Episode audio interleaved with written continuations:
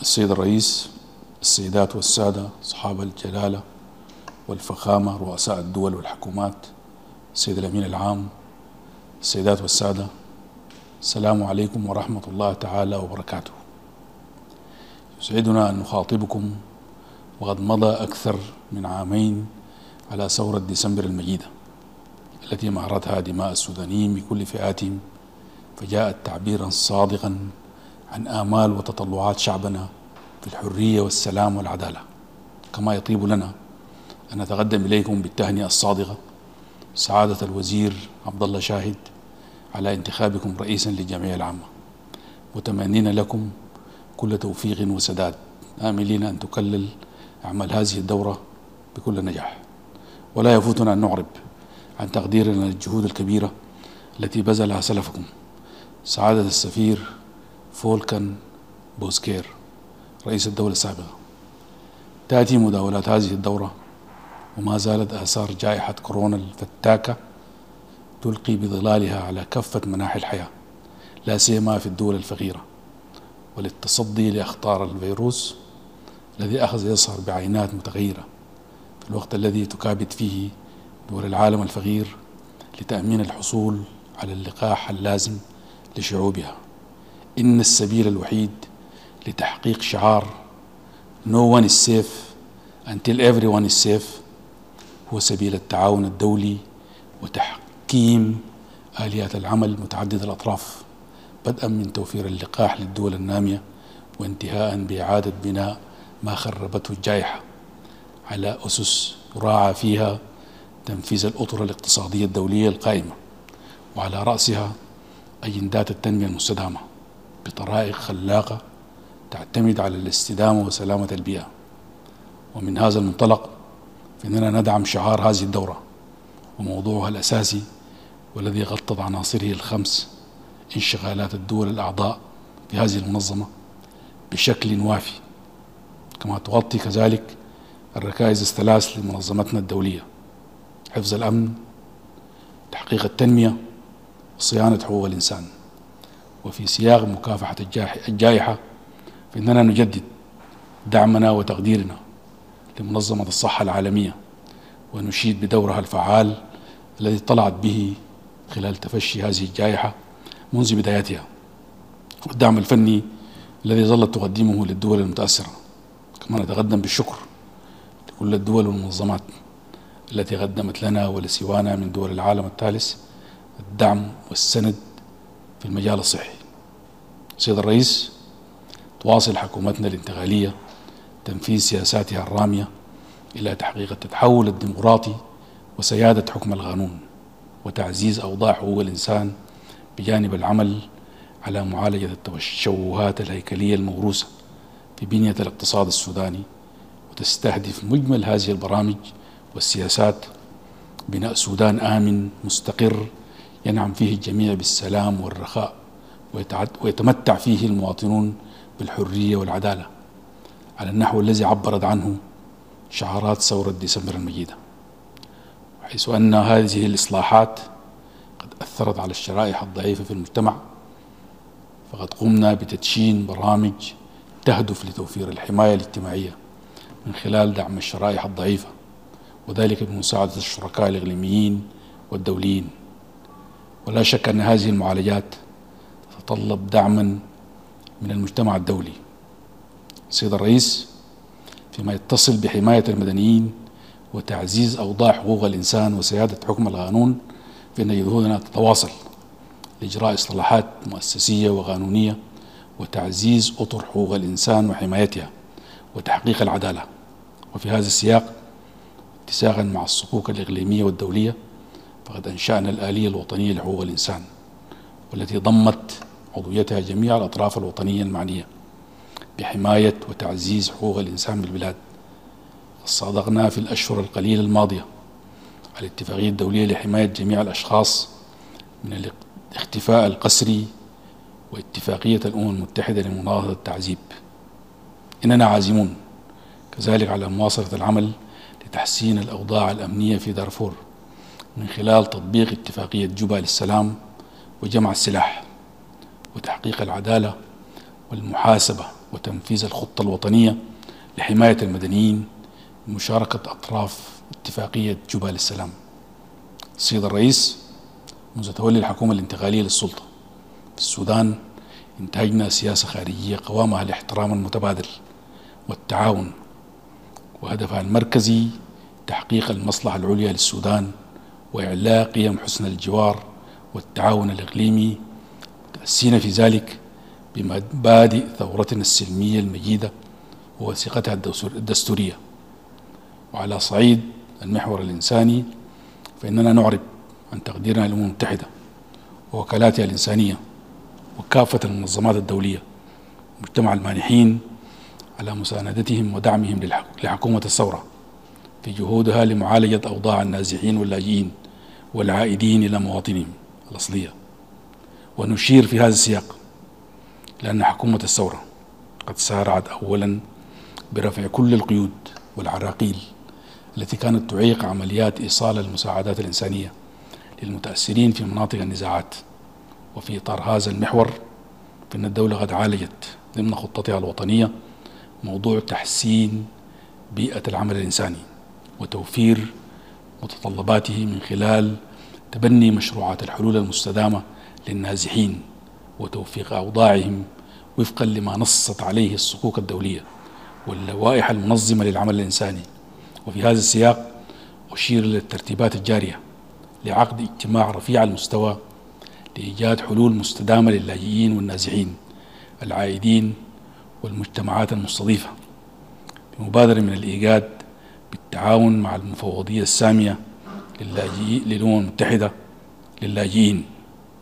السيد الرئيس إن قضية اللاجئين تشكل أحد أهم القضايا الاستراتيجية ذات التأثير المباشر على الأمن القومي والاقتصاد والبنية التحتية والقطاع الخدمي بالبلاد. كما تعلمون فإن السودان بحكم موقعه بالإضافة لعوامل أخرى ظل ملاذا لأعداد كبيرة من اللاجئين من دول الجوار التي تواجه تحديات سياسية وأمنية واقتصادية. تمثل المجتمعات المستضيفة الخط الأول في توفير الحماية والتضامن للاجئين وتتقاسم معهم الموارد رغم محدوديتها غير أنها لم تعظى بالدعم اللازم إذ أن وضع اللاجئين بالمعسكرات أفضل بكثير من المجتمعات المستضيفة مما يستدعي من المجتمع الدولي المساهمة الفاعلة في تنمية هذه المجتمعات في إطار المشاركة في تحمل الأعباء ونشير هنا إلى أنه على الرغم من إطلاق المفوضية السامية للأمم المتحدة للاجئين نداء للمجتمع الدولي في العام الماضي لجمع تمويل لمقابلة الاحتياجات إلا أن حجم الاستجابة كان دون المطلوب بكثير. ومن هذا المنطلق فإن السودان يناشد الأسرة الدولية كل المنظمات العاملة في الشأن الإنساني والمانحين إلى توفير الدعم اللازم. وحشد الموارد لمجابهة التحديات التي يفرضها هذا الوضع الإنساني الطارئ. سيد الرئيس إننا نعلق أهمية كبرى على مسألة سيادة حكم القانون على المستويين الوطني والدولي ونبذل لذلك جهودا مستمرة لمراجعة القوانين الوطنية بغية تطويرها وضمان اتساقها مع المعايير والاتفاقيات الدولية. وتتوافق هذه الجهود مع مبادرات متعددة بالداخل تنهض بها الجهات ذات الصلة في مجالات بناء وتعزيز القدرات الوطنية وتمكين الأجهزة المختصة من الوفاء بمسؤولياتها ومهامها. باعتبار أن تحقيق سيادة القانون على المستوى الوطني هي مسؤولية الدولة مسؤولية الدول والحكومات. وفي هذا الإطار سيادة حكم القانون لا سيما في جانبه الإنساني فقد انضم السودان لعدد من الاتفاقيات والمعاهدات التي تساعد في تحقيق ذلك. وعلى الصعيد الداخلي قمنا باتخاذ عدد من الخطوات الإيجابية لمعالجة التشوهات التي لحقت بملف حقوق الإنسان.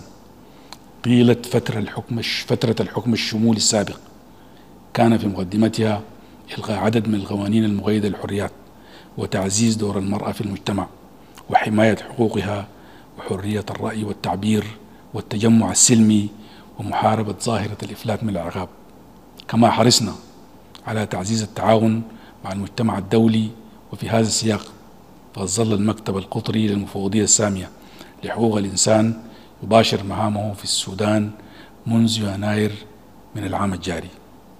السيد الرئيس ظلت بلادنا وما تزال تساهم بشكل فاعل في دعم استقرار الأوضاع السياسية والأمنية في القارة الأفريقية لا سيما دول الجوار وذلك عبر عضويتها الفاعلة. في المنظمات الإقليمية والشبه الإقليمية كالاتحاد الأفريقي والجامعة العربية والبحيرات العظمى والساحل والصحراء والإيجاد قام السودان من خلال رئاسته للإيجاد ببذل مساعيه ومجهوداته دعما للأمن والسلم في الإقليم وسعى لحل الخلافات بين دول الإقليم. إن السودان ما بعد الثورة يؤمن بأهمية علاقات حسن الجوار ودعم استتباب الأمن والاستقرار في تلك الدول وعدم التدخل في شؤونها الداخلية.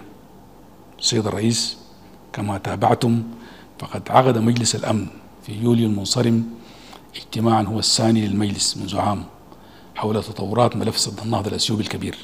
في ذات التوقيت الذي أعلنت فيه أثيوبيا عن خطوتها الأحادية بالملء الثاني وذلك بعد أن عجزت الأطراف خلال جولات التفاوض السابقة عن تحقيق أي اتفاق بسبب التعنت في أمر السد رغم الجهود الكبيرة التي بذلتها رئاسة الاتحاد الأفريقي السابقة والحالية. وفي هذا السياق إننا نجدد موقفنا الرافض لأي إجراء أحادي. ونؤكد على ضرورة التوصل إلى اتفاق ملزم حول الملء والتشغيل لتجنيب بلادنا الأضرار المحتملة التي تهدد سبل ووسائل عيش نصف سكان السودان مع تهديد سلامة التشغيل لسدود السودان والتأثير سلبا على ري المشروعات الزراعية ومحطات مياه الشرب فضلا عن الآثار الاجتماعية والاقتصادية والبيئية على طول مجرى النيل الأزرق ونهر النيل. وتكابدنا بعضا من هذه المضار إبان الملء الأحادي الأول في العام الماضي والملء الحادي الثاني خلال الأسابيع الماضية رغم الإجراءات الاحترازية المتعددة. والمكلفة التي أجريناها تفاديا لهذه الآثار. إننا نعيد التأكيد على أن وضع ملف صد النهضة أمام مجلس الأمن جاء لتعزيز مسار التفاوض الحالي تحت مظلة الاتحاد الأفريقي بما يمكن من تحقيق الاتفاق المنشود. وهنا نجدد الاستعداد لاستئناف المشاركة في أي مبادرة أو تحرك سلمي يوصل الأطراف إلى اتفاق يلبي مصالح جميع الأطراف. السيد الرئيس إن السودان ورغم توديعه بدماء شهدائه لعقود من البطش والقمع والظلم ورغم الإنجازات التي تحققت خلال هذه الفترة الوجيزة بعد ثورته المجيدة إلا أن عملية الانتقال ما زالت تواجه عددا من التحديات الجسام التي تستوجب استمرار دعم المجتمع الدولي والأصدقاء لاستكمال خطط الحكومة الرامية لإصلاح الأوضاع الاقتصادية تمر بها البلاد. في مقدمة ذلك إعفاء ديون السودان كافة والحصول على قروض ميسرة إلى جانب إيفاء الشركاء بتعهداتهم المعلنة خلال مؤتمر شركاء السودان ببرلين في العام الماضي ومؤتمر باريس لدعم السودان خلال هذا العام.